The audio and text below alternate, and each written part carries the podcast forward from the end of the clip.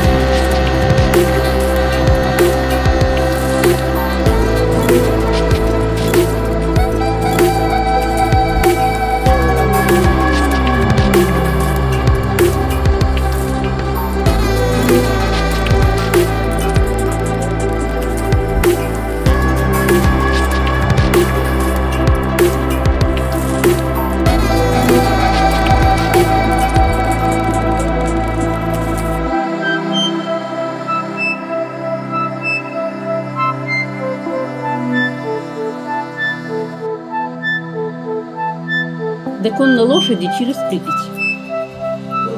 Да.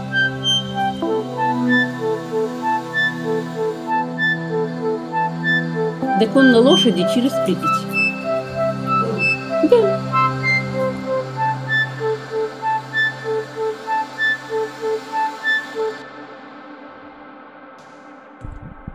Усім прывітанне рэдактарскі падкаст аўторак тры гадзіны усіх вітаем як заўжды у студыі это стэеобівер і карней мяугав і сёння у нас э, у гасцях э, Макссім швед вядомы беларускі дакументаліст фотограф э, і чалавек які прасоўвае не ведаю прасоўваць ці э, дакументуе э, жасарт фупрыматызм у беларусі Ну я думаю што яшчэ шмат чаго я не назваў таксама што тычыцца Масіма прывітанне Масім прывітанне.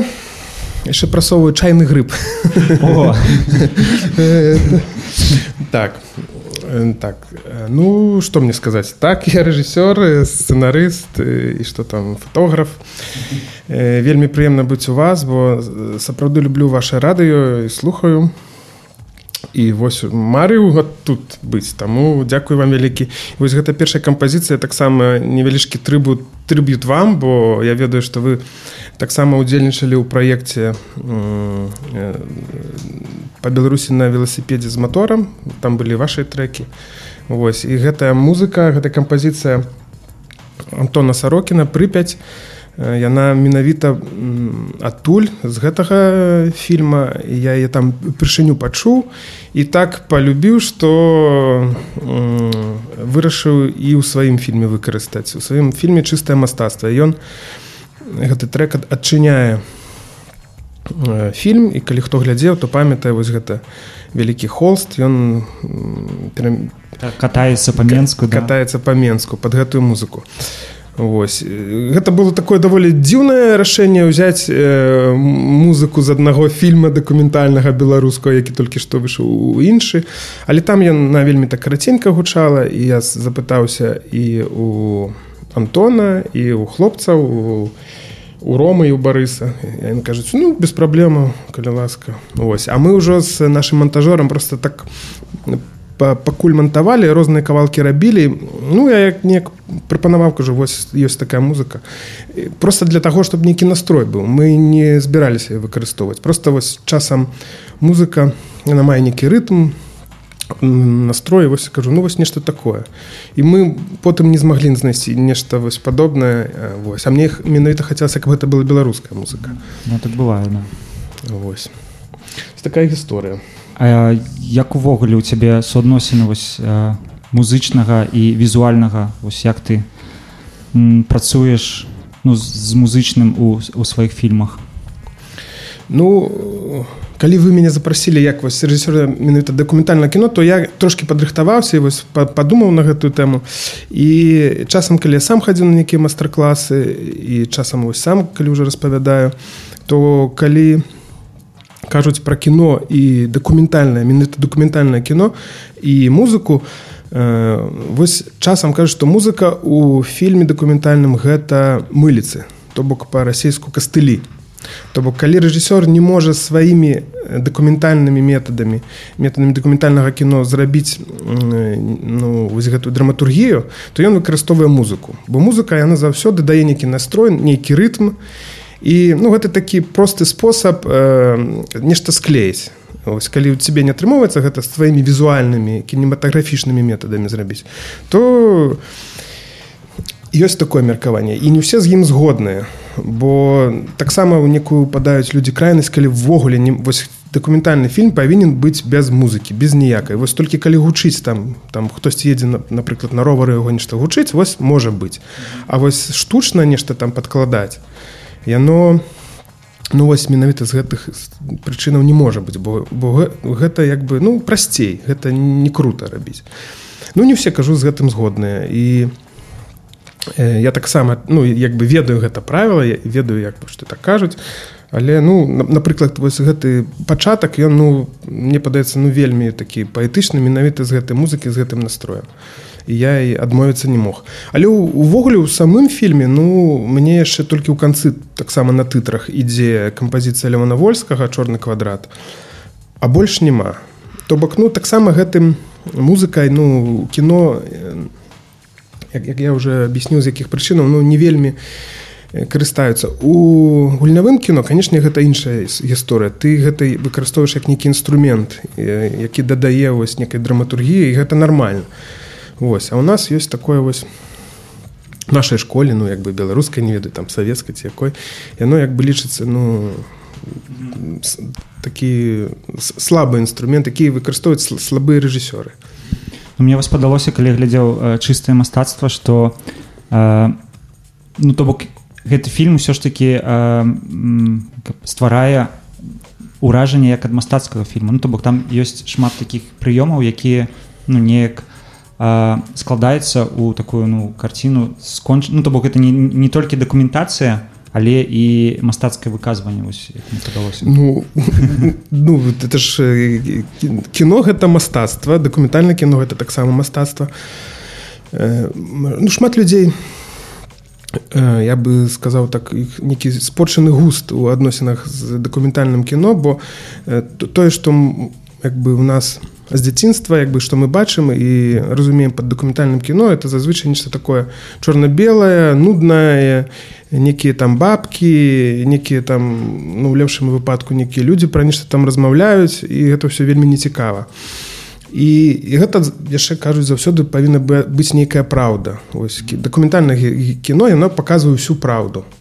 Вот так вот. І я калі пачынаў вучыцца мне таксама было вось такое меркаванне што галоўнае адрозненне вось не, не бы штучнага такога гульнявого кіно і дакументальна то што дакументальнае оно павінна вось некую такую сермяжную правду ісціну не- некую распавядаць. Але гэта зусім не так. Ёсць э, такі напрамак э, дакументальнага кіно як крэйців дакументары і там рэчаіснасць гэта як ну розныя элементы рэчаіснасці гэта як ну не ведаю як некія элементы для таго як ты добрае некае блюда прыгатаваў так? І ты можаш уже сам як мастак неяк абыходзіцца ты можаш з яго там не ведаю суп зрабіць і салат але э, інгрэдыент, ты, да? ты інтэрпрэтуеш так як табе гэта падабаецца. І у цябе як у мастака няма такой мэты распавесці нейкую праўду. З іншага боку канешне вось глядач які настроены на гэтую праўду гэта ну можа адчуваць сябе падманутым што вось я прыйшоў а мне тут некую што ты тут некую сваю версію падаеш там.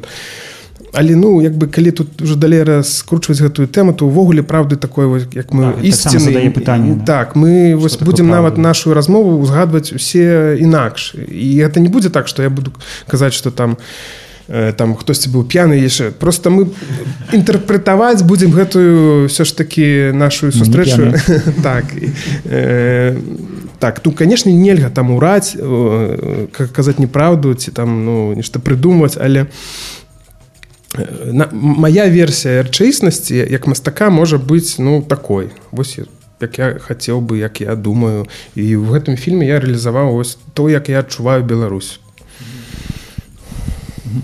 Э, я прапаную зараз працягнуць паслухаць наступны трек а пасля мы больш глыбей э, пагутарым на гэтую тэму. І я ў прынцыпе хацеў запытаць што мы сёння слухаем ну які плейліст у нас і які наступны трек. Плейліст мяне я вось буду карыстацца таким м, як это кажуць служебным палажэннем і буду перадаваць э, сябрам прывітанне людзям які мяне натхнілі можа нейкі час Вось першы это быў для вас вам. Ось а другі гэта э, кампазіцыя групы ірвор гарадзенцаў. Я таксама гарадзенец. Э, з іх апошняга альбома ласт коктейл Вось і ну давайте паслухаем там далей уже распавяду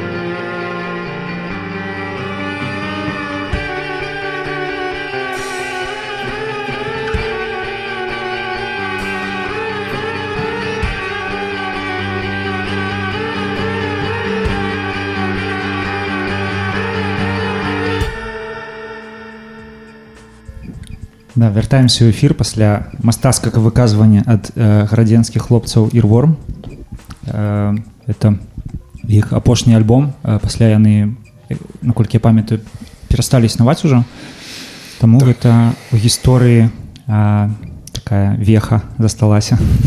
Ну так это і для мяне некая веха і гісторыя бо з гэтымі хлопцамі я і сябраваў і здымаў іх ездзіла з імі на фестываль курохіна у піцер такая цікавая была. Ёсць тут згадаць няма чаго распавесці. Цікавая так поездачка Вось. Ну і мы з імі напрыклад рабілі яшчэ такой цікавы праект не фільм не канцэрт. Я з сябрам дакументалістам антонам мазейка ездзіў у кіў і мы там здымалі шмат людзей маці дзяцей з аўтызмам якія вось туды прыехалі па прапанове некага курорта. Вот чтоб там яны маглі адпачываць. Ну а я вось тады толькі пачынаў вось цікавіцца дакументальным кіно і вось з гэтым антонам. Мы паехалі каб ну паспрабаваць зрабіць фільм бо гэта была цікавая сітуацыя бо гэта быў ужо э, той крым які зялёныя чалавечкі э, забралі э, 14 год быў.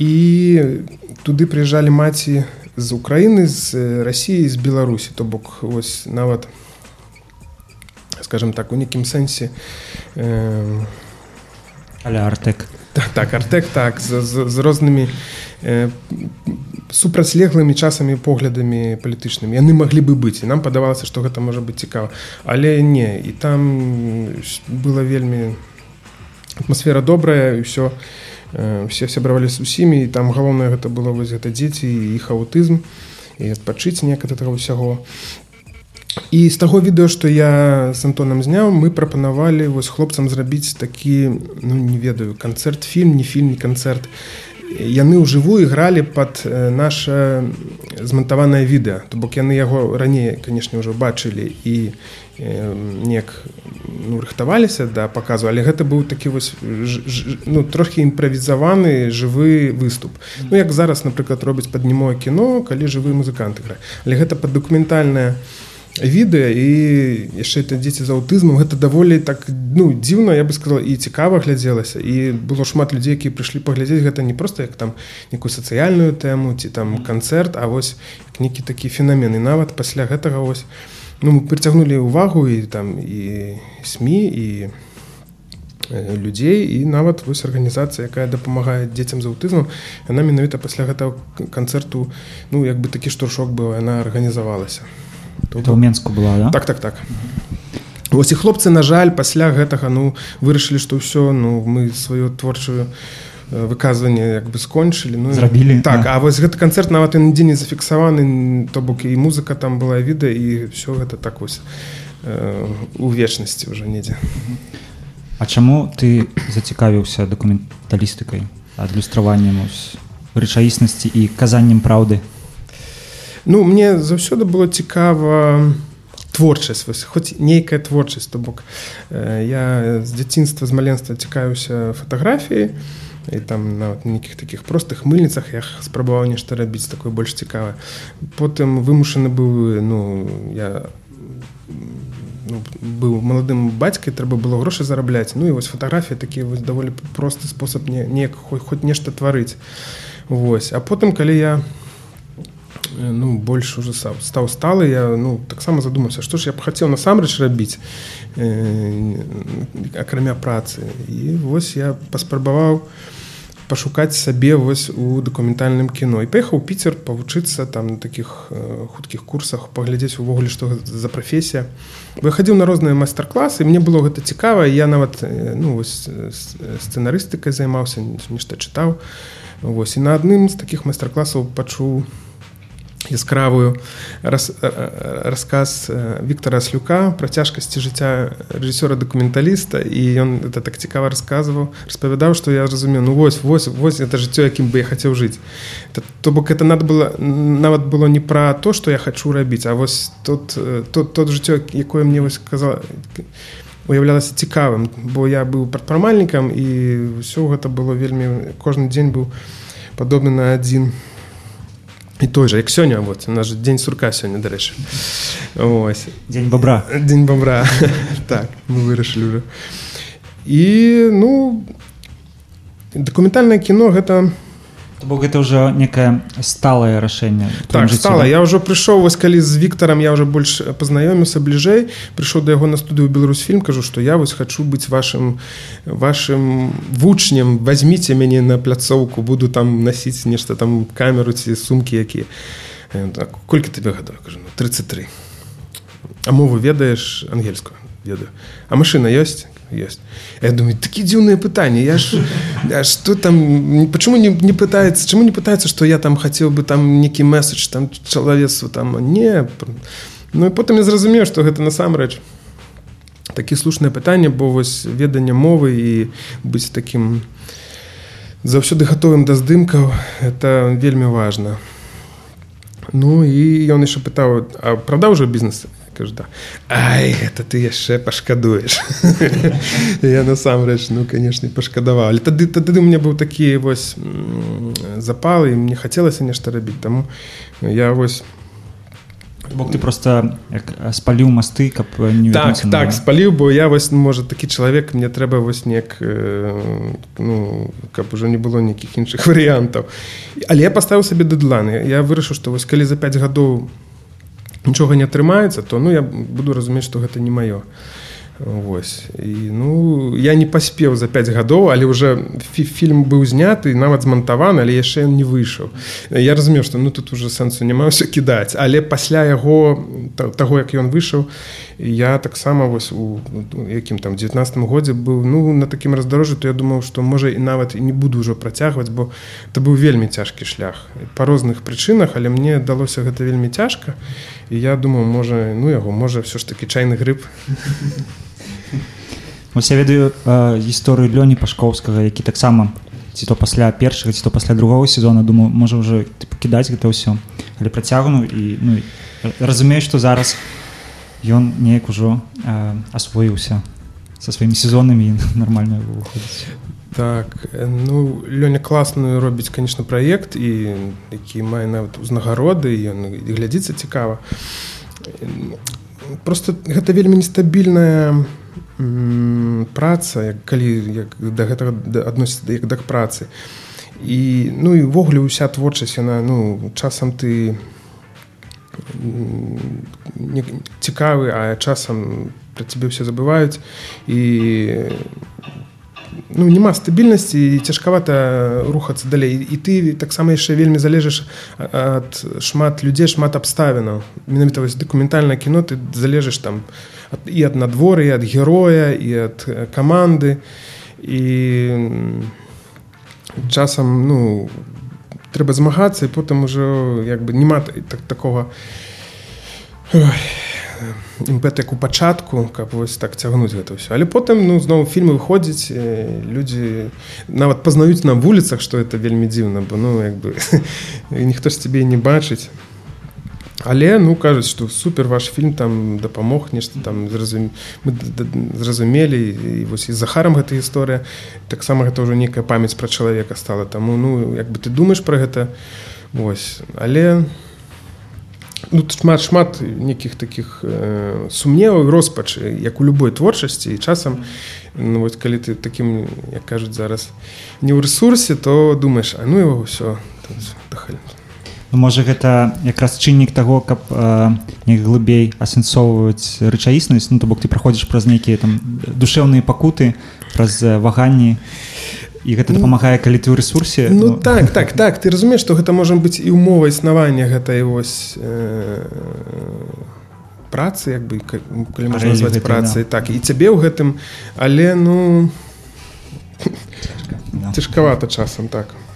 А ну правильно ж я разумею что рэжысёр гэта такая скажем пазіцыя якая патрабуе там лідарскіх натхняльных якасцяў то бок тебе трэба зарадзіць ну па-першае табе трэба а, каб тваёй ідэі там зарадзіўся прадюсер да які дапаможа табе стварыць гэты фільм а па-другое гэта ну каб натхніць каманду як каб яна нават калі няма грошай все равно працягвала здымаць тобой гэты за гэтае кіно ну канешне так вось і вось таму першы фільм вось ён і цяжка даецца што ніхто цябе не ведае ніхто увогуле не разумее на што ты згодны здольны э, згодны.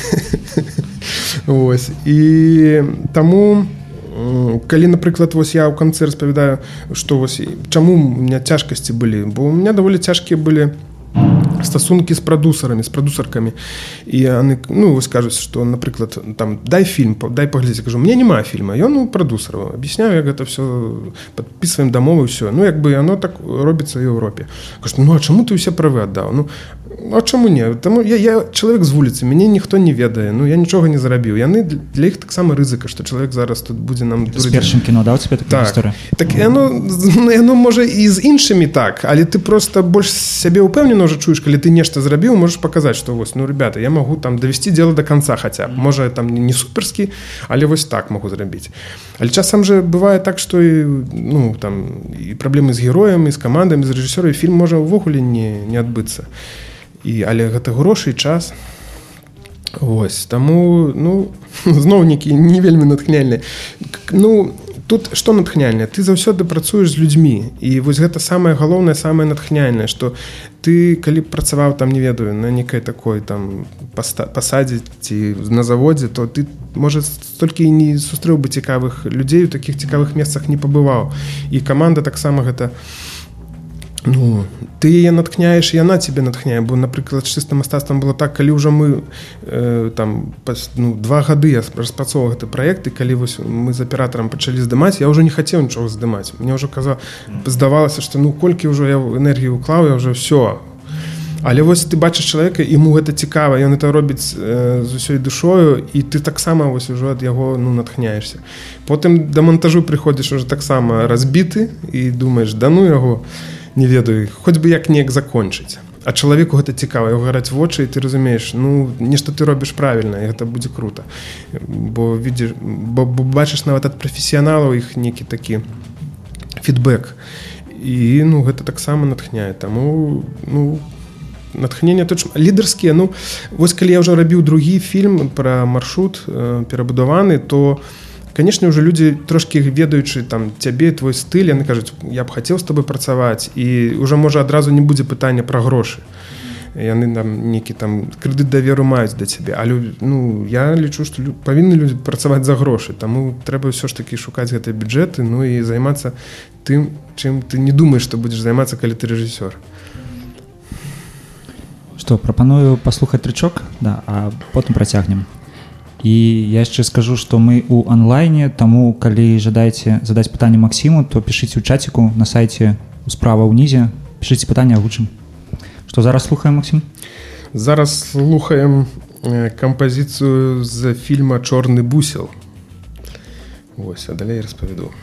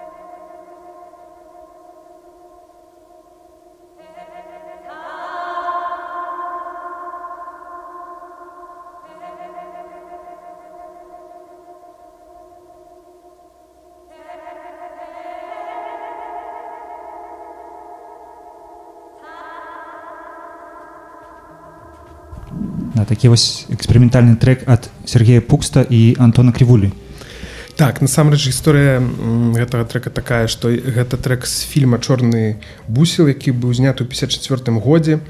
І кампазітар гэтага у гэтым фільме быў фантэбла Масімаў э, і фільм быў пакладзены на паліцу нібыта за песімізм і анты, антысталінскі настрой. Ось у ім распавядалася там пра сялянку як там что там яшчэ зазвычай паказваюць беларусфільмаўскія фільмы. Сялянка нейкі там прыгонныя нейкі там пан некае каханне гістарычны фільм да? так гістарычны фільм. І вось э, ну, калі вы поверылі ў гэту легенду то, то добра бо э, насамрэч э, ось калі я э, зацікаюся гэтым трекам э, я ўжо ведаў яго гісторыю і э, гэтую ўсю музыку і канцэпцыю гэтага фільма прыдумалі Сергей Пукст і Антон крывуля і вось яны выдалі так так містыфікатары і там нават былі такія трекі хто які было зразумела што не напісаны ў 54 годзе ніякім музыкам але яны пісалі нават э, дзённікі ад яго імя і там ёсць сцэнар не прыняты сцэнар. То, то бок гэта была такая вельмі файная містыфікацыя Ну і ну, як бы цікавы падыход да рэчаіснасці. Вось а хлопцаў я ведаю сам, асабліва Антона крывулю, бо ён таксама вось адзін з тых людзей, які меня мяне вельмі натхнілі ў свой час. Я пазнаемся з ім у канцы 90-х.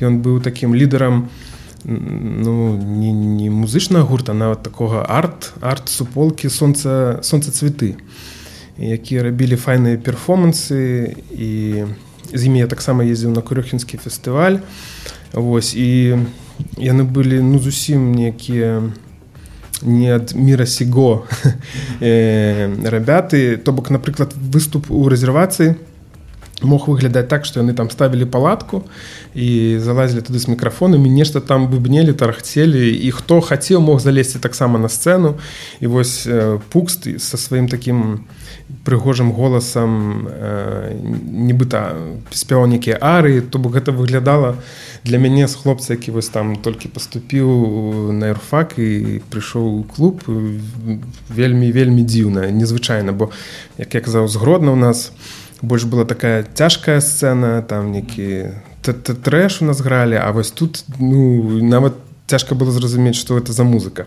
І калі там праз некалькі гадоў у я сустрэў Антона ён выступаў нейкім дэкатам мяснікоў ці ці каго не ведаю і іграў на гітары тую адзін са сваіх хітоў там рыкерку кукуку і я зразумеў што там ёсць і ноты і тэксты што все это канкрэтная кампазіцыя. Я быў вельмі здзіўлены. Бо хоць я таксама часам там вылазіў ім на стану і іграў на баяне хоць я зусім не умею граць на баяне. Я не ведаў што там ёсць вось як бы канкрэтная некая там кампазіцыя Вось але ў іх былі альбомы і шмат э, выступаў і шмат яны ездзілі яны былі ну вельмі крэатыўныя і там состав увесь час мяняўся зараз Антон наколькі я ведаю займаецца э, ну як бы творчасцю далей але гэта больш такая мастацкая творчасць ён ён вельмі файны дызайнер робіць нейкія арт-праекты не сольныя а дзесьці удзельнічае просто не не ён ён сам малюе сам э, некі куратарская дзейнасць у яго сама куратарская не ведаю. Ён ну ён такі сапраўдны мастак вось як артист. То то бок ён вось все что да чаго дакранаецца ўсё гэта інтэрпрэтуе неяк вельмі своеасабліва вельмі дзіўна. І робіць вельмі таленавіта гэта яшчэ. То бок ён такі ну сапраўдны як у ну, не ведаю з кім параўнаць ну мастадонт гуру. Mm -hmm. Вось і пра яго вось напрыклад таксама было б цікава зрабіць фільм чаму я вось яго згадаў. Бо было шмат матэрыялу які здымалі ў той час людзі вось вакол яго нават на відэа там на всякие вхскі напроча але яно ёсць. І вось гэта было б цікава распавесці і пра яго і пра той час і пра, пра тую самую рэзервацыю про то гэта ўсё як зніка з'явілася як все знікла. і Ось. Ну і пукст ёсць ён таксама можа трохі містыфікацыю дадаць да гэтага. Ось хацеў бы ему перадаць гэтага радыё. Прывітанне бы быў яго некалі канале культуры дзе ён ўжо не працуе на жаль. Вось ну таксама такі маленькі трыбу тых часоў да тых людзей. Я вас хацеў яшчэ запытаць вось ты кажаш пра ну, планы фільма. Як увогуле у цябе пачынаецца кіно? І ну як ты яго рэалізоўваеш то бок вось менавіта цікавы які пачатковыя стадыі вось да, да актыўнага прадакшану. Ну, тут можна рухацца ў двух напрамках то бок з аднаго боку есть тэмы ці герой які цябе цікавяць і ты ну бы выхопліваеш у рэчаіснасці што што можа адпавядаць вось гэтым героям ці тэмам. І можа быць з друго з іншага боку калі вось табе кажуць там канал там тэлебачанне ці там некі прадусар што вось э, вось такая тэма ёсць і ёсць жаданне неяк выказацца вось напрыклад пра маршрут перабудаваны яно было менавіта так. М, з жесартам это было вось моя такая тэма ну якую я спрацоўваў яшчэ як э, фатограф і прапанаваў у кінашколе А тут вось з маршрутам мне кажуць ну пра бел... пра выбары ў Беларусь гэта быў яшчэ май травень.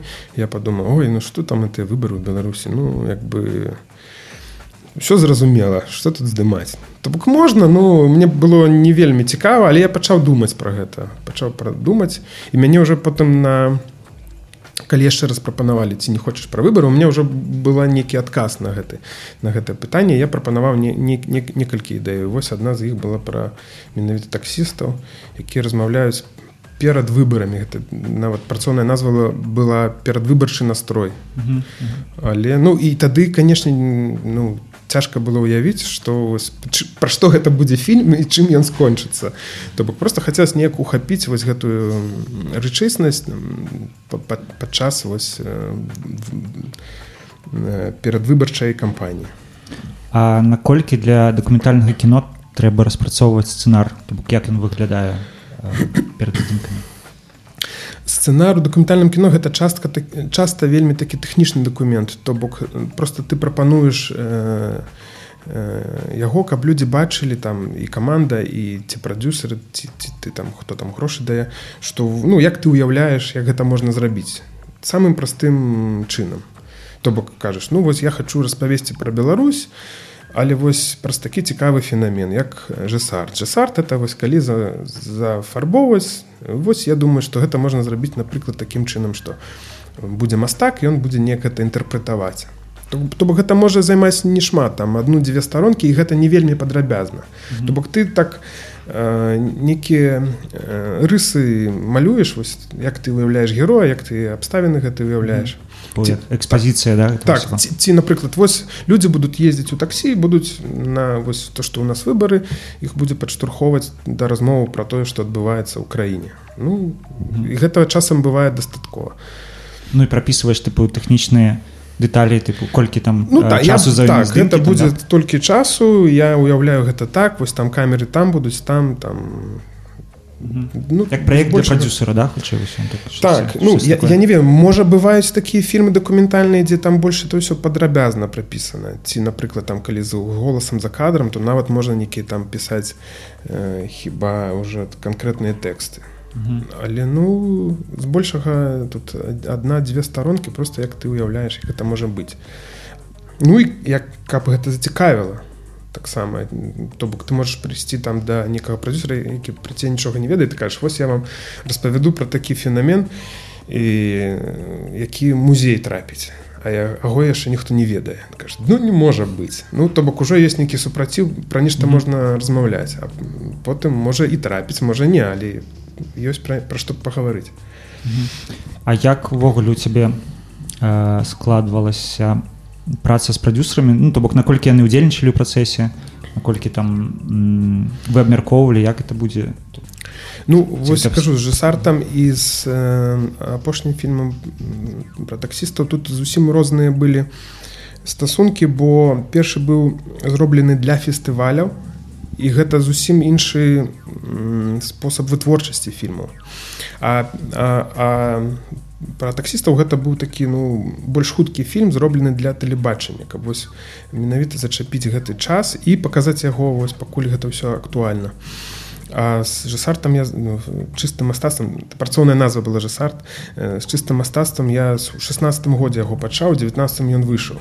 То бок гэта было такая ну тут мы нікуды не спешылі не спяшаліся і таму стасункі былі ну часам яны мяняліся у пачатку у нас было вельмі все добра але ну для мяне гэта было все трошки медленно. І я іх весь час падбухтору а у іх я разумею польскай э, кампаніі Square фільм студію у іх таких як я рэжысёра там можа 5 можа 10 mm -hmm. там праектаў mm -hmm. паралельна калі я жыву гэтым mm -hmm. калі я вось нешта чакаю і гэта маё жыццё праходзіць у іх там працэсы ідуць далей mm -hmm. і ну некі момант гэта канешне пачынаеш як бы выгараць что ну няма ўжо імпэту рабіць гэта далей бо mm -hmm. як бы ты не чуеш сабе што з, з табою там ёсць некая каманда вось покажу пакуль не там аператор ці монтажыст а з маршрутам ну вельмі былі добрыя стасункі яны мне адразу кажуць вось тэма што хочаш што рабі мы не лезем мы нам mm -hmm. як бы вось рэдактор ён можа як бы даваць фідбэк бо часам гэта патрэбна ты ў матэрыяле ўжо mm -hmm. не часам губляешься не разумееш ці зразумеюць цябе ці ты тое хацеў сказаць што сказаў а Вось. А напрыклад з чыстым мастацтвам то трэйлеры які выйшаў фільма ён мне вельмі не падабаецца і яго мантавалі ўжо без мяне mm -hmm. я прапанаваў свой варыянт і кажуць не некае не тое што мы хацім і я вымушан быў ну як бы як бы на іх умовах працаваць то бок яны кажуць вось ён будзе і нам не цікава што ты тут мяркуеш mm -hmm. і мне гэта не падабаецца я лічу што так не павінна быць mm -hmm. Ось. Ну а тут пра маршрут тут я прапанаваў таксама трейлер ён быў але ўжо канешне я так не ставіўся да гэтага бо это быў мой першы фільм я хацеў усё ва ўсіх працэсах удзельнічаць я ну жыў гэтым а тут ну трошки на іншай задачай таму ты трошки можа прасцей адносішся да гэта Я так разумею што чыстае мастацтва зараз няма яго няма зараз у свабодным праглядзе да? То бок так. ты плануеш яшчэ пракат я вот тым той зараз праблема я ввогуле не кірую вось мне просяць кажуць ну покажи покажи ну няма у меня нават этого фільма ён належыць прадусарам прадусаркам яны вырашаюць ідзе калі ён будзе яны пасылаюць яго на фестывалі я таксама магу ён яшчэ у так так. ён фестывальны фільм і, і вось мяне просяць напрыклад людзі там з германії там вось мы тут беларуская дыяспора нам бы хацелось нешта там такое файнае паказаць я кажу мне б тоже хацелася а але гэта не маё я вось даю ваш контакт вы паразмаўляеце але калі калі там гэта без аплаты то яны зазвычай не пагаджаюцца на кажуць ну, нам гэта не цікава ну а для мяне мне падаецца што для краіны гэта такая была б класная актуальная тэма паказаць нешта такое чым ну мне падаецца мы ганарымся ці, ці, ці неяк цікава зроблена ну а ім яны для іх это прадукт праект і все як бы закрытая тэма ёсць грошы так нет дык не. Вось ну гэта кажу у розных людзей розныя стасункі я не буду нагаворваць ну, розныя прадусары бываюць можа прафесійна з іх пункту гледжання гэта так і павінна і быць. Ну, мы рабілі таксама мы укладывалі грошы ну чаму мы будзем за, за так даваць камусьці? Nothing personal just business. No money, no давайте на гэтай сумнай ноце паслухаем наступны трек. Наступны нас будзе наступны так трэх я перадаю прывітанне свайму сябру пашы ефтуху пашкі мацівашкі які вельмі сціплы музыка сціплы чалавек але насамрэч вельмі таленавіты. Слухаем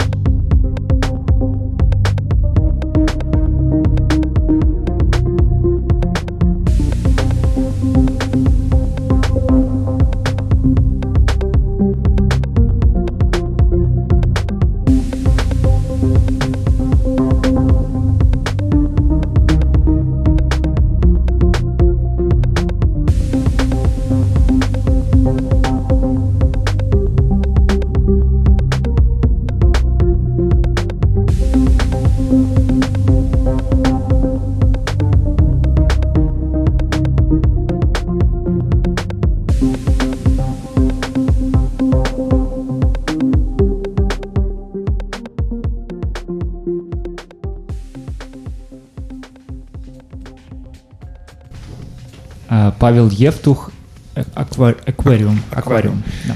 Так, яшчэ раз нагадаем наш таленавіты, але сціплы музыка з бярозы Паша напісаў гэты трек, я яго выкарыстаў на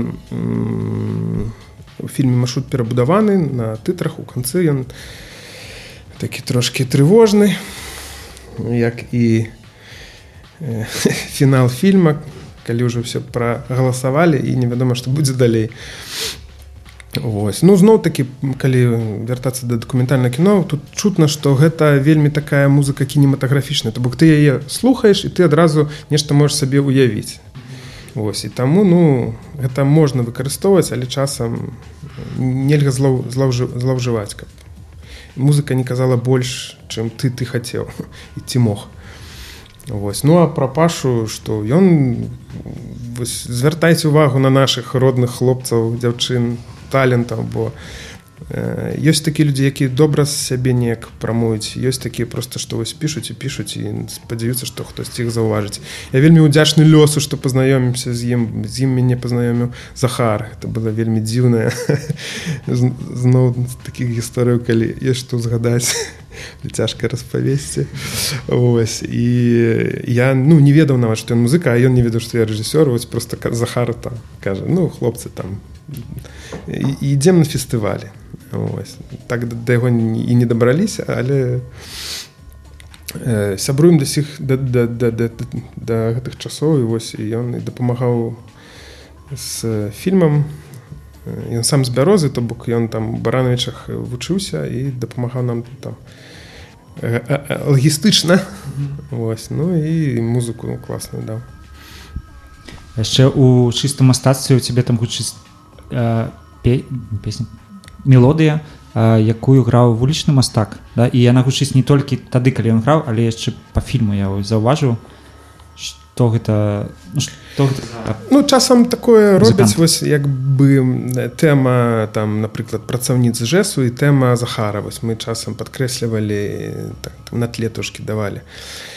Гэта сапраўды вулічны музыка э, э, eight note калі мне не падаецца не памыляюся ноут яго праект ён такі блюзавы музыкант ён грае на этой сваёй гармошцы і я яго сустрэў менавіта на плошчы перамогі. Выпадкова. Так выпадковае шоу это ўжо было падчас дымкаў не, не было там написано что там музычная сцена там такі так я просто шоу бо весь здымачны перыяд быў расцягнуты на три месяцы і вось падчас памі, паміж здымкамі я шоу бачыў яго і ён так прыгожа стаяў у гэтым знакавым месцы. і і я кажу давай контакт свой можа там неяк сустрэнемся ці там фільме можа здымешся там я тут раблю такую тэму толькі не тут стаце трошки далей там вось калі доміка раздРп вы ведаеце дзе там пад ім такі пераход вось мы просто пераставілі ён кажа добра ну толькі мне трэба бутэльку каб ну, нейкі быў запал і потым калі мы уже знялі он кажа ой хлопцы я столькі ніколі не граў бо там ну, здымки, грае, да. так здымки занялі час ну это не просто ж там прямы такія эфіры ось там колькі там гадзіны дзве мы там захар маляваў весь час павінен быў там імправізаваць і яшчэ бы было з ім вельмі файная гісторыя калі сюды монтажыст ужо прыехаў я яго вадзіў па месцах дзе мы здымалі бо ну, ему было цікава Беларусь он ніколі не быў ён сам з Польшы Пётр бодак Ну і ему было цікава бо ён бачыў все гэтым на маніторы а тут вось гэтая сцена якую ён ужо тысячу разоў бачыў ён іх там хадзіў мацаў гэтыя сцены і вось мы шлі па зыбецкай канешне як жа без яе паказваў нашу культурнае жыццё і там грае вось гэты эйтнаут і ён такі лезе да яго абдымацца а ён жа яго не ну як бы музыка яго не ведае ён першы раз. ведае кожны яго рух. Гэта таксама цікава. Мне вельмі спадабалася і аператарская і ман... праца манта... монтажора падалася нешта нешта падобнае на стыль джармуша. Ну, Таму што ведаеш вось калі гэты доўгія кадры якія змяняюць тыпу там агульны план сярэдні крупны і ўсё вельмі прыгожа выбудавана і все так і, і кадр кадры калі гаворыць вось мне вельмі падабаецца ты Ну, гэты стыль гэта, гэта я бы сказаў што гэта польская школа кіно вось у іх вельмі яна візуальна багатая і там вельмі добрая школа менавіта аператараў у лодзі яны там уже шмат гадоў нават зараз на стужку здымаюць да сіх да тых часоў здымаюць на стужку то бок туды з усяго свету прыязджаюць людзі вучыцца і, і, і такіх як лодзь шмат месцаў. І вось э, Гжегаш хартфель аператор ён быў з нас там самы старэйшы самы вопытны. І ну калі мой арт-куратор кіраўнік э, яцек блават э, казаў што вось ну варыянты якія могуць быць аператараў і, і ён ну таксама дапамагаў мне як бы разаобрацца з гэтым і казаў што ну вось вось у яго будзе той стыль які табе патрэбен такі фармальны стыль. І я ад пачатку спачатку не быў упэўнены ў гэтым што гэта насамрэч тое што трэба бо я бачу нейкія больш такія жывыя сцэны. А у нас вось атрымалася што мы змаглі зняць гэта даволі так манументальны манументальна так. Але гэта ну адпавядала і настрою і тэме то бок. Вось ты яшчэ казаў што фільм такі як гульнявы так трошки часам. І гэта таксама вось тут уже падзякі для монтажыста то бок это ўсё калі з добрага матэрыялу яшчэ добры монтажыст працуе то вось гэта ну вось яго мне падаецца больш з большага э, заслуга. І ну часам так кажуць пра дакументальна кіно. Здымай дакументальна мантуй фабулярна іграво то бок яно тады, тады лепш глядзіцца. Ну і Пётр гэта была яго нават дыпломная праца. Ён скончваў э, кінашколу ў лодзе і ну вось гэта пад кіраўніцтвам там кагосьці ён там это распавядаў і рабіў. І ну ён кажу нават Беларусь прыязджаў каб натхніцца то бок ну не так так не час не, не, не, ну, не робяць за- за- зазвычай чтоб монтажыст прыязджаў краіну каб паглядзець што ён там такое мантуе. І тут трэба напрыклад падзякаваць канешне прадусарак што яны вось напрыклад на такія рэчы давалі грошы. І таксама не не ўсе могуць такія дазволіць сабе. А як у цябе праходзіла навучанне у школы школе вайды. І ну ціраеш там людзям які хочуць здымаць туды ехаць. Э, ну гэта школа так я вельмі раю гэта школа для больш таких э, мой курс назваўся дойку докпро э, і ён для больш ну ён разлічаны на дакументалістаў якія ўжо ну разумеюць як бы асновы ўжо нешта рабілі і ну як бы хацелі прыязджаюць у гэтую школу з нейкім праектам. І, я, і ў гэтай школе дапамагаюць э, яго разбудаваць.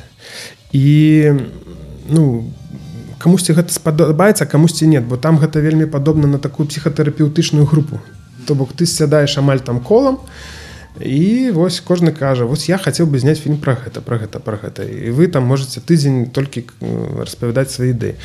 Праз там тры тыдня ці там праз месяц там наступная сесія ты ўжо кажаш вось я хацеў фільм зняць пра гэта Э, вы мне сказалі што ну, гэта можа быць цікава я зрабіў вось такую дакументацыю паздымаў трошкі героя. Вось гэта так выгляда я сам зразумеў што это трошки не так як я хацеў бы.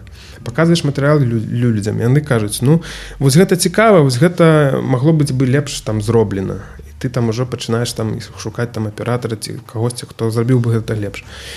То бок ты практычна так вельмі э, атрымоўваеш фідбэк ад э, людзей якія ну разумеюць нешта ў гэтым. Ну і ліку і ад тваіх э, аднагрупнікаў. Так аднагрупніка это галоўнае бо нават калі цябе нехта кажа што вось ты тут навыдумаў это все херня то гэта ну трошки балюча можа быць. Асабліва калі гэта табе кажам марцел лазінскі які там адзін з найлепшых польскіх рэжысёраў.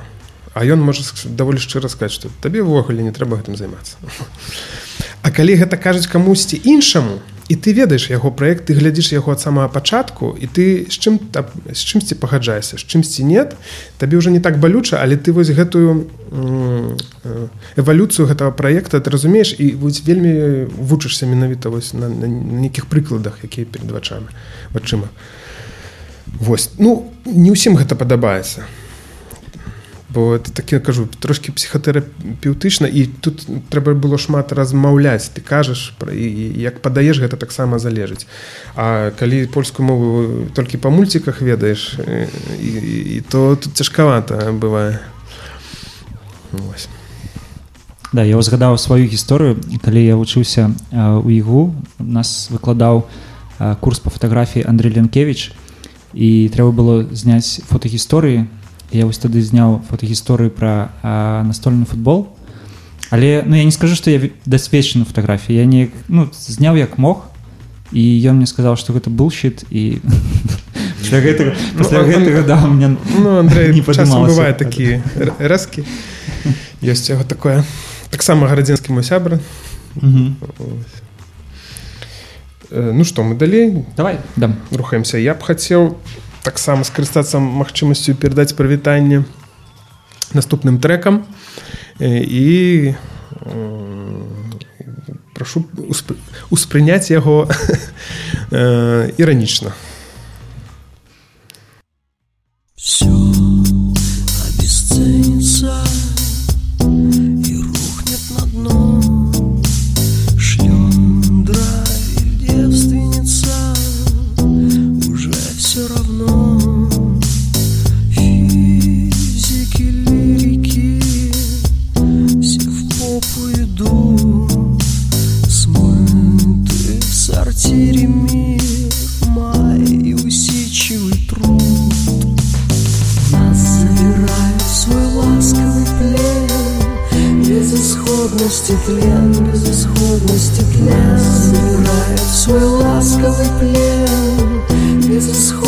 стекле, безысходно стекле Собирает свой ласковый плен Безысходности тлен, безысходности тлен. Собирают свой ласковый плен Безысходности тлен, безысходности тлен. Все обесточится.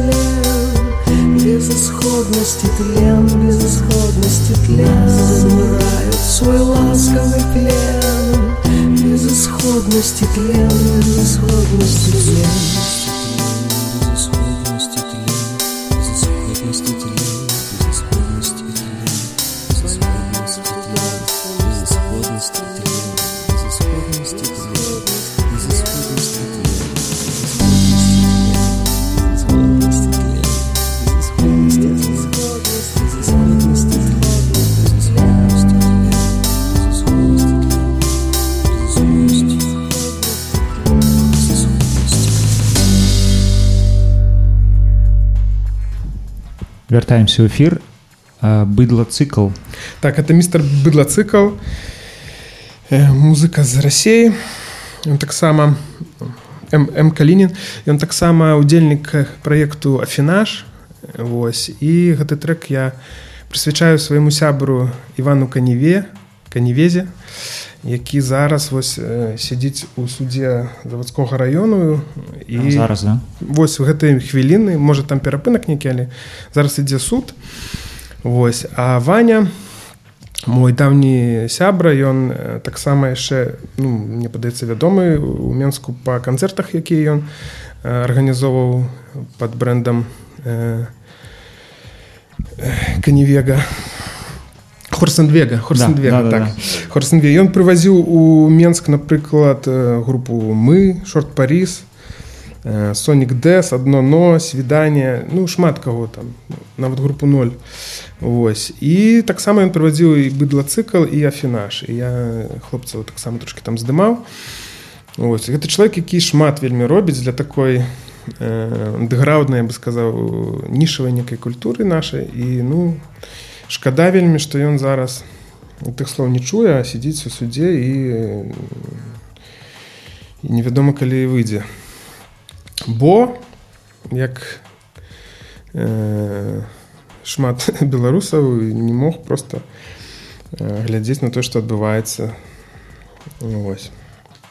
Таму таму такое маленькае прывітанне. Ну я спадзяюся ўсё ж такі ён это ху- хутка пачуе запіс гэтай праграмы Ну і Ну я б хацеў сказаць што пішыце пісьма ўсім хто зараз сядзіць э, ведаючы як там з таго боку што э, гэта лезь не самая класная і самая яркая э, эмоцыі калі ты там сядзіш і некая навіна з, з, з, навакол, з навакольнага свету вельмі вельмі падбадзёрваю нават калі яна нават калі яна не да цябе прыходзіць нават калі яна прыходзіць твайго суседа ў камеры то таксама ўзрушвае ўсю Ну, камеру. так, конечно так так я вані пішу і ён мне нават уже прыш- прыйшло одно пісьмо ад яго. Ну збольшага ён там кажа што норм больш хвалюецца за маці бацьку якія тут яго чакаюць і не разумеюць за што іх сын сядзіць. Ну але ён кажа кампанія нармальная перадаюць яму там ежу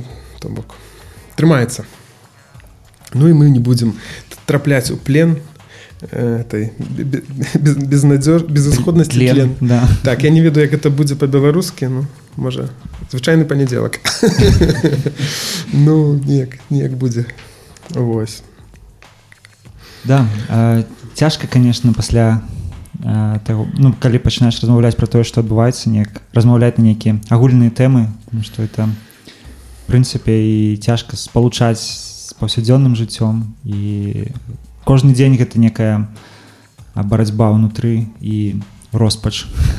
і музыка ў гэтым нам дапамагае Вось я яшчэ раз скажу вам дзякуй бо нават яшчэ раней калі ўсё гэта не было так але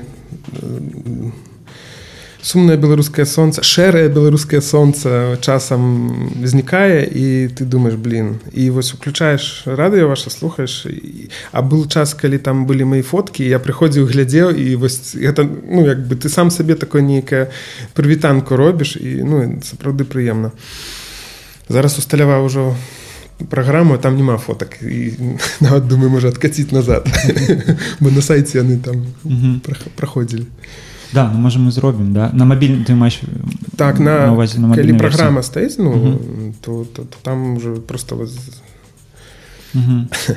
ну, музыка музыка дапамагае і вось наступная кампазіцыя она будзе вельмі выбівацца з, з, з таго што я тут прапановую паслухаць але она ну дапамагала жыць таксама ў нейкім сэнсе людзям і гэта кампазіцыя якую як не дзіўна вельмі любіў групу якую любіў захар захар кудзін. Вось. І яшчэ адзін мой сябра валенцін яму таксама прывітанне ад мяне. Баец небачнага фронту таксама вельмі мне дапамагае мае працы. Вось. І вось кеннібал корпс хай натхніць і, і, і, і, астатніх. Такого у нас яшчэ- не гучала. Паехалі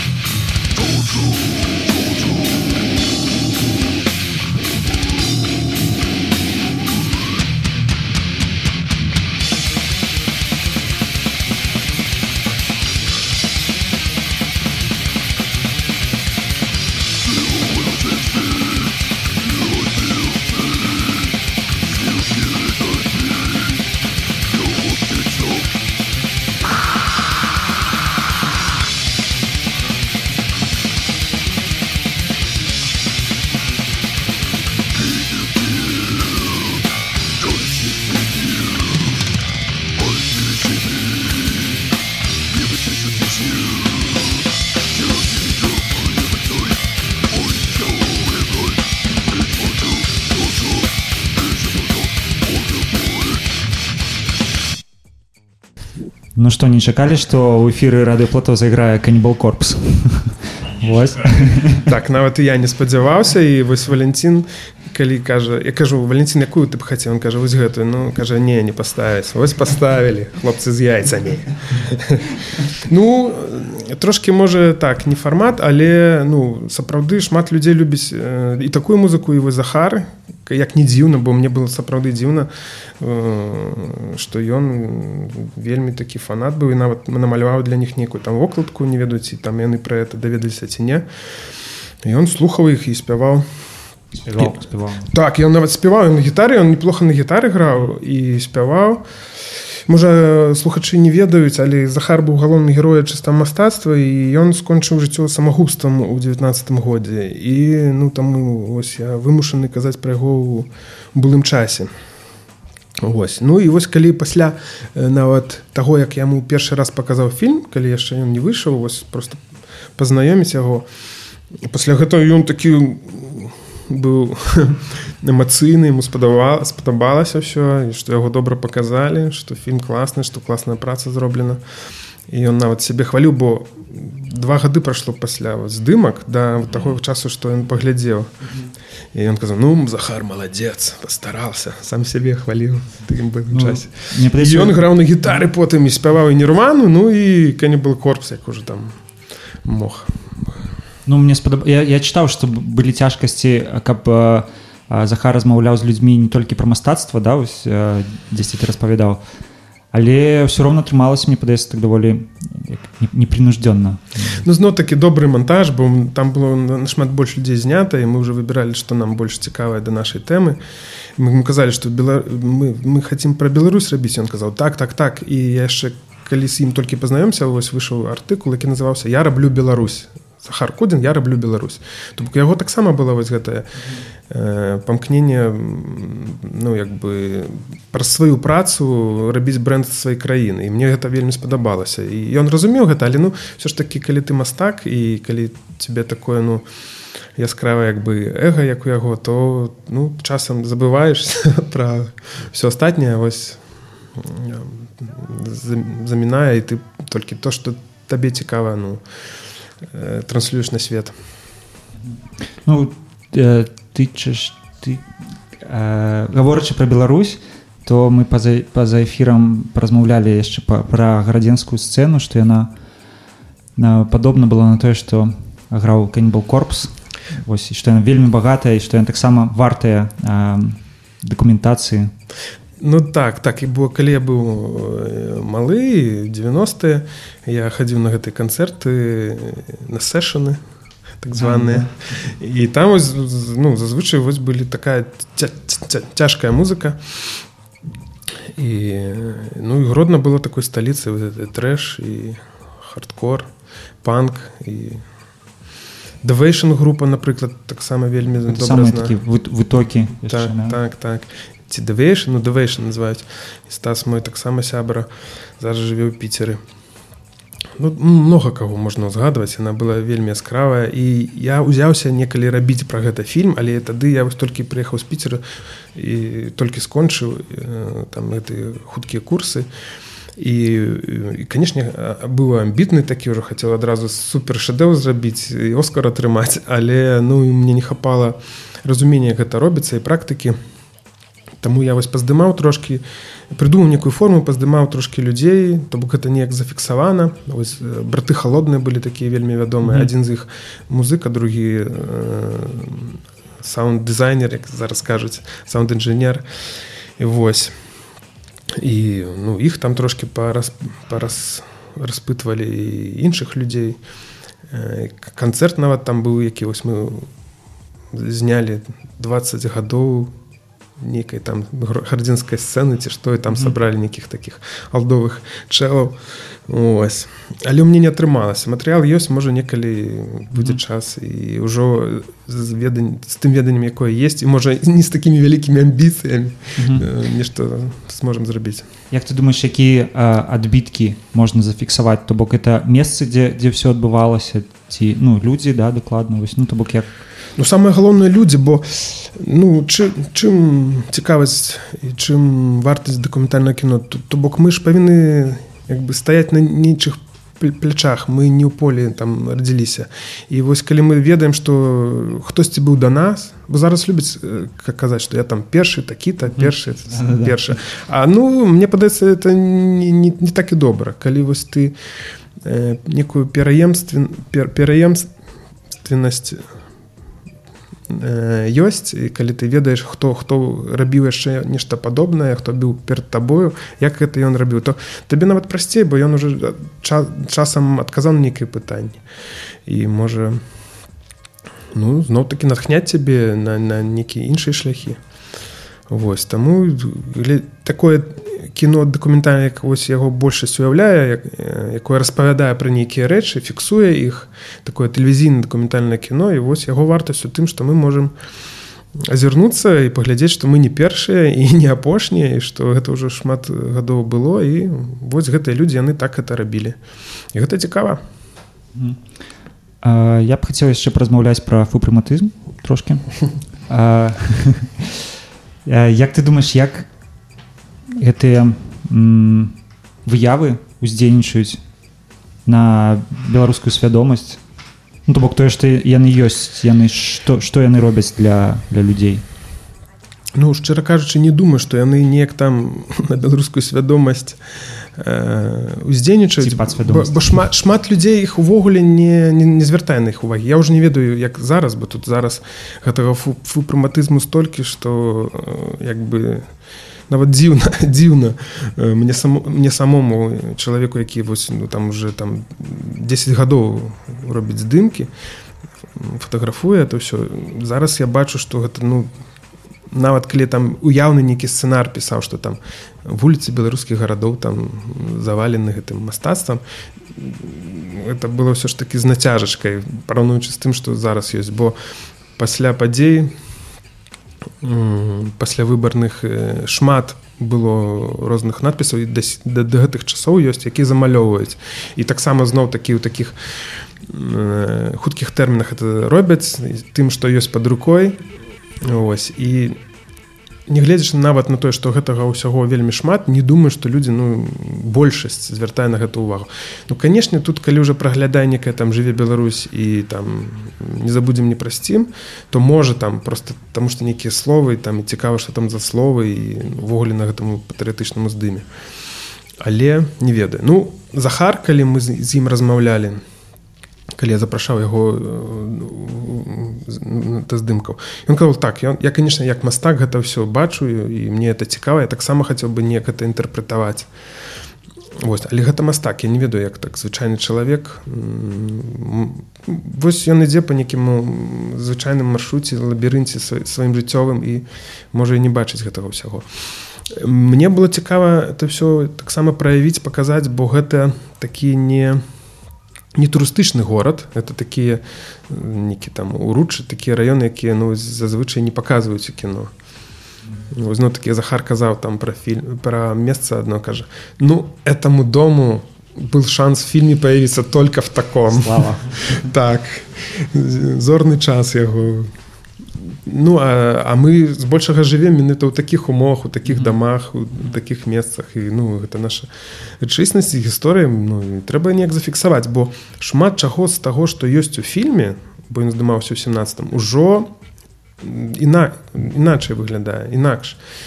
Нават простыя домы. Нават вось там гэты дом які вось ва ўручы быў зараз там э, чатырохпалосая дарога Хаця там было такі ну дзіч што я не думаю што там гольнікі і дарогі будуць нейкі такі спальнік быў там зараз дарога я кажу ну блин трэба зараз кіоск ставіць там некі у гасцях уже сарта і прадаваць нейкі постер бо ну зараз это хайвей нейкі то, то бок гэта яшчэ ну такой спроба зафіксаваць такі нават простыя банальныя рэчы але праз шмат гадоў гэта будзе глядзецца там типа вау глядзі это што менск мне спадабаўся яшчэ заход наконт таго што а, тыпу гэта мастацтва якое робіць так, як народ. Ну то бок тыя хто не мастакі як бы ну, але яны ўсё роўна становяцца мастакамі. Ну Ж- так, бачыць да. бачыць звычайне ў незвычайным ну это такія трошкі пасылы гэтага фільма.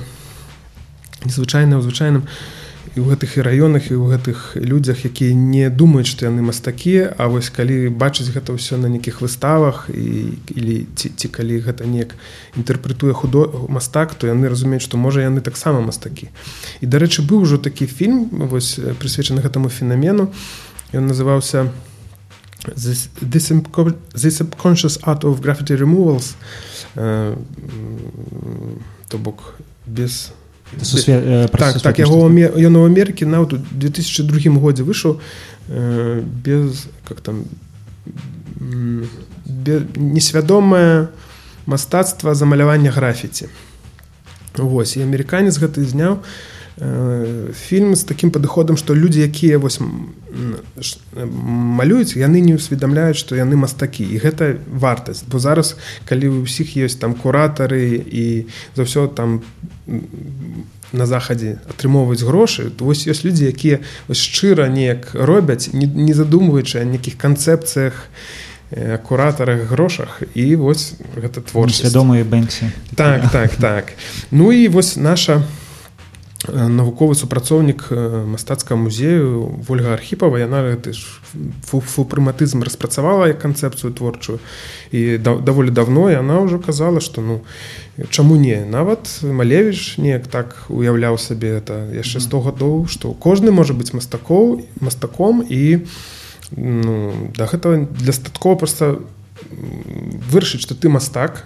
Вось. І просто ну рабіць нават такі простыя рэчы. Ну, чакаю калі фупрыматызм дойдзе там да венецыянскай біеналі будзе павільён цэлы прысвечаны фупрыматызму. э, ну можна сказаць што вось дашоў жа на, да, на мастацкага музея вось адзін з халстоў вось гэты якім маляваў захар ён ён у музей і захар казаў што ён адзін з самых маладых беларускіх мастакоў які трапіў у нацыянальны музей а гэта ўжо вельмі статусна то бок нават ён можа ехаць у Амерыку атрымоўваючы мі- візу як мастак бо калі твоя твор у музеі все гэта ўжо ты сапраўдны мастак тут уже не трэба нікому нічога даказваць. То бок ну ён трапіў ну не ведаю на міжнародным узроўні не ведаю але зараз ну я да гэтага лічыў што менск Белару... Беларусь гэта сталіца вось жасарту фупронцізму а зараз гэта зноў такі новы віток і тут дакладна можна шмат чаго вы- выдаць пра гэта і кніжак і паштовак. Што даваць музыку. Так так. Слухаем радрікіса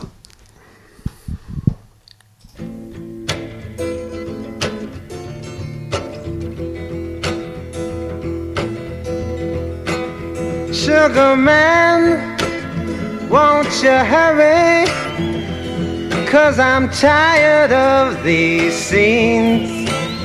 For a blue coin, won't you bring back all those colors to my dreams? Silver magic ships you carry jumpers, coke, sweet Mary Jane. Sugar man met a false friend on a lonely, dusty road. Lost my heart when I found it.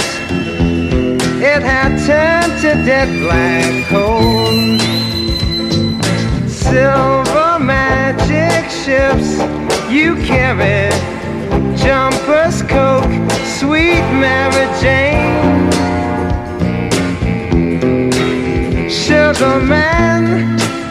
You're the answer that makes my questions disappear. Sugar man cause i'm weary of those double games I hear. Sugar man, sugar man, sugar man, sugar man,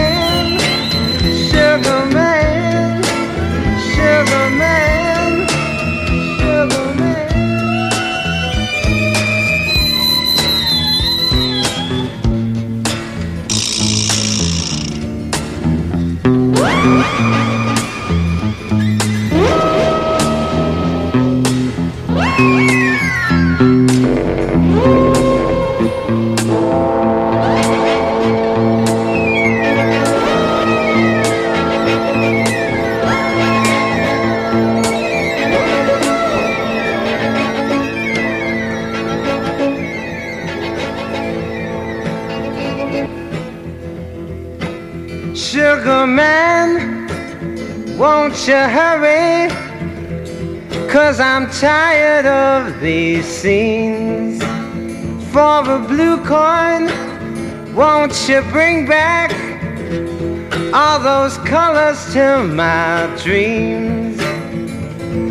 Silver magic ships you carry, jumpers, coke, sweet Mary Jane.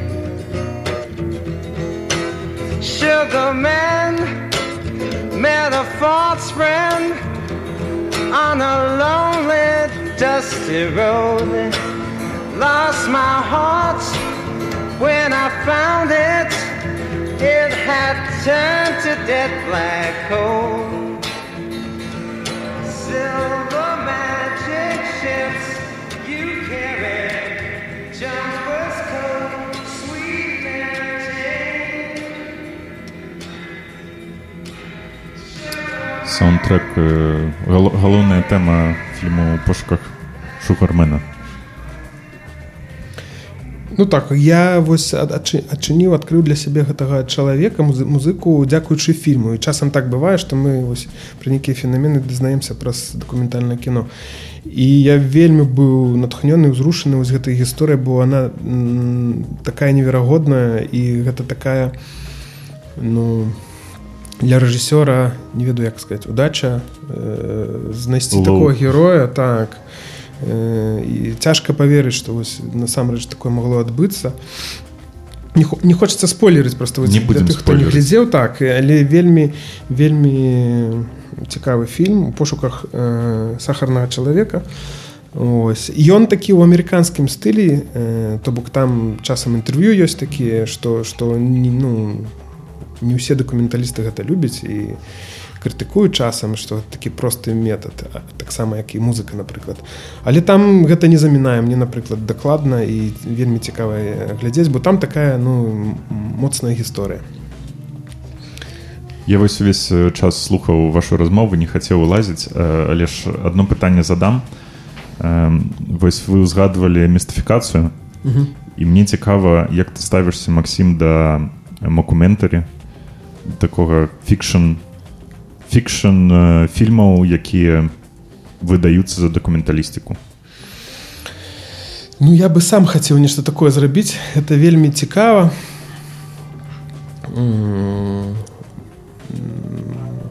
Вось але тут трэба разумець што ну нельга падманваць гледачоў. То бок калі ты робіш гэта як э, э, макюментары і кажаш гэта макюментары тут гэта добра але калі ты робіш просто поўную пастаноўку а потым што это дакументальны фільм то глядач потым можа ну як бы гэта для яго будзе нейкая э, мірыла ён будзе глядзець на іншыя дакументальныя фільмы глядзець. Ну э, э, это несур'ёзна. Вот глядзіце у іх там і тое і тое і тое і там і і прыгаюць і бегаюць і старыя здымкі і новыя. І ну я- як бы з боку індустрыі тут вельмі цяжка кан- канкураваць такімі фільмамі то бок ну бы, бы, была такая гісторыя It's ain't California это не Каліфорнія пра нібыта хлопца які у ГДР там катаўся на нейкіх там скейтах роліках і вось пра гэтую культуру і ўсё гэта снята на стужку вельмі добра знята з добрым гукам з добрым светом і ўсё гэта падаецца дакументальны фільм. І там такая гісторыя што вось хлопец пашоў гэта потым на вайну яго забілі яго сябры ўзгадваюць гэта ўсё. То бок і ты і некую цікавую сцэну адчыніў для сябе і пра людзей дазнаўся і пра гісторыю тагачасную. Добра але потым высвятляецца што ўсё гэта акторы што гэта чалавека ўвогуле не было і што гэта неправда і калі вось так ну не казаць што гэта ну і калі напрыклад мой фільм будзе ў конкурсе з гэтым ну, ну канешне ну тут шэдэру нейкі бо там такія архіўныя матэрыялы файныя. Ну так не робіцца ну. І не ну нельга падманваць не гледача бо ён ну, таксама планку будзе мець што ну фільмы павінны дакументальна такімі быць а то што вы там в адным пакоі наздымалі з чалавекам ну не цікава это як допінг у кіно і павінна дыскваліфікацыя пасля гэтага Ну, так, так. але сам сам са, сама макюментары як вось жанр гэта вельмі файна вельмі цікава. І калі ты не ведаеш што гэта калі гэта некая містыфікацыя вось як з гэтым бэнксі брейнвошерам так выхад праз э, сувенірную лаўку. Калі вакол, вакул гэта будуецца некая гісторыя ну гэта цікава. Але ну такое пытанне рытарычнае я не ведаю насамрэч ну, гэтыя міфы класныя но часам яны ну робяць такую медвежую паслугу для іншых хто працуе ў тым жанры А, Алёна Івіч кажа, што плыліст агонь. А Таня Голубович перадае віншаванне Максіму, каб ён натхняў натхняўся. Дякуй І Рыгор пытаецца, якія беларускія дакументальныя фільмы важна пабачыць. Ну я хутчэй узгадаю нейкія імёны рэжысёраў якіх вось варта на- назіраць за якімі і пабачыць пачну з дзімы дзядка які вось якраз сумяшчаю сябе і рэжысёр дакументальна кіно і гульняво это не ўсе так могуць. Вось ён можа і ён вельмі добры той той робіць. Яго апошні фільм Дзіма прымаў удзел э, у фестывалі лістапад які не адбыўся але ён прымаў удзел. Вось так у нас бывае. і вось я его мента там глядзеў бо быў журы і ну я быў просто ў шоку і мне падалося такі файны ну класны незвычайны фільм так зроблена класна але я думаю что мне бо я можа дзіму ведаю можа беларускую рэчыснасць ведаю але э, іншыя члены журы таксама вось э, гледзячы яго сказалі что ну клас клас Таму вось э, напрыклад гэты фільм раю ну і ввогуле за творчасцю дзімы варта паназіраць. У яго яшчэ быў э, фільм паміж небам і зямлёй таксама ён в інтэрнэце хіба ёсць.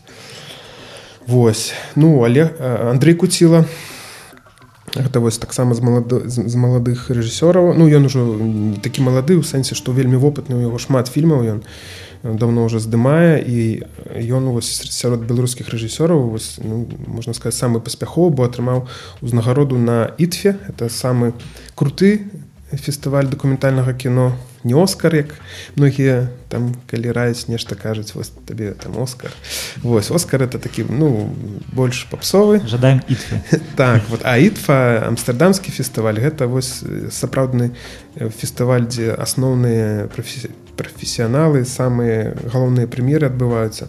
І Андрей там ну, вось у 19 годзе атрымаў э, галоўны прыз за сярэдні метр за фільм сума Вось. Ну вось ён ёсць у інтэрнэце таксама варта паглядзець. Што яшчэ? Э, э, ну з, таких мастадонтаў дакументальнага кіно напрыклад Віктор слюк мой настаўнік. Э, я не ведаю што ёсць у сеціве бо ён так по-свойму до гэтага пытання адносіцца але штосьці дакладна можна знайсці. Э, м, мой сябра э, Алесь лапо вось час ад часу робіць фестываль онлайн кіно на тутбае. І вось ён не так давно быў. І там было шмат фільмаў беларускіх рэжысёраў. І вось што такое можна выхапіць? Бо часам яны як я ўжо распавядаў робяцца для фестываляў іх толькі там і знойдзеш. Зараз шмат фестываляў в онлайне. І можна карыстаючыся гэтай пандэміі нешта там злавіць з актуальных фільмаў. Э, што яшчэ з беларускай дакументалістыкі? М, э, Настя міршніченко у яе быў класны фільм дэбют Пра жаночую калонію. так пра жаночую калонію і вось зноў такі выйшаў я не так даўно фільм на лістападзе павінен быў быць э, пра футбольную каманду сляпых. Э, так так. І там таксама ну, вось ніколі сабе не ўляеш і такая цікавая гісторыя як это все выглядае ў людзей які нічога не бачаць але іграюць футбол. Вось. Каго яшчэ ўзгадаць? М, Віктор Дашук гэта таксама са старых майстроў э, ну яго шмат фільмаў. Ён у яго сцэнарысткай працавала з ім сцэнарскай працавала Святлана Алексеевич яна менавіта выйшла з дакументальнага кіно. Яна вось ну, наколькі я ведаю эту гісторыю она пісала сцэнары і у вайны нежаночай твары это быў першапачатковы сцэнар да фільма дашука Вось. І ну вось, яна мне падаецца распрацавала неяк гэтую тэму і гэты стыль наратыўны дакументалістыка да? так так ў так так так. Э, тэксце Вольга дашук яго дачка таксама вельмі таленавітая аўтарка і ёй такі вельмі кранальнай гісторыі. Таксама шмат працаў і за апошнія часы было ну, каго яшчэ узгадаць э, э, ну не буду наверное так ужо глядзіце.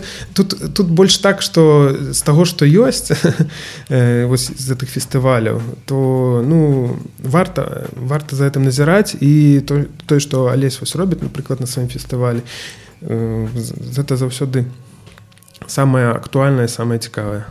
Мгм. Э, клас дзякуй вялікі Макссім Э, можа некалькі словаў які б ты хацеў сказаць ці сябрам які слухаюць нас ці просто слухачам падбадзёрыць кагосьці ну стейтюнд не ведаю что там яшчэ э, цюнын дропаут верым можам пераможам спадзяюся гэтай вось э, ну, сумныя часы пройдуць і зіма скончыцца і сёння вось сонейка выглянула трошки і з вясной трошки памяняецца атмасфера. Ну і мы дачакаемся дачакаемся перамену. Вось. А я хацеў бы яшчэ такі адмысловае прывітанне перадаць сваёй дачцы мелісе бо ёй праз два дні будзе 20 гадоў. Мгм. І вось карыстаючыся зноў такі магчымасцю хацеў сказаць што я яе вельмі люблю Вось яна там зараз. Недзе на сонейкі загарае клас. Ось так. Каб яна і далей добра так у жыцці уладкоўвалася. Ось ну і кампазіцыю якую я в свой групы якую я ў свой часы слухаў і якая зараз таксама вельмі добра гучыць і выдае новыя кампазі... новую музыку новыя альбомы. Да сустрэчы да сустрэчы дзякуй вялікі што нас слухалі і добрага вам дня настроя. Всім пакам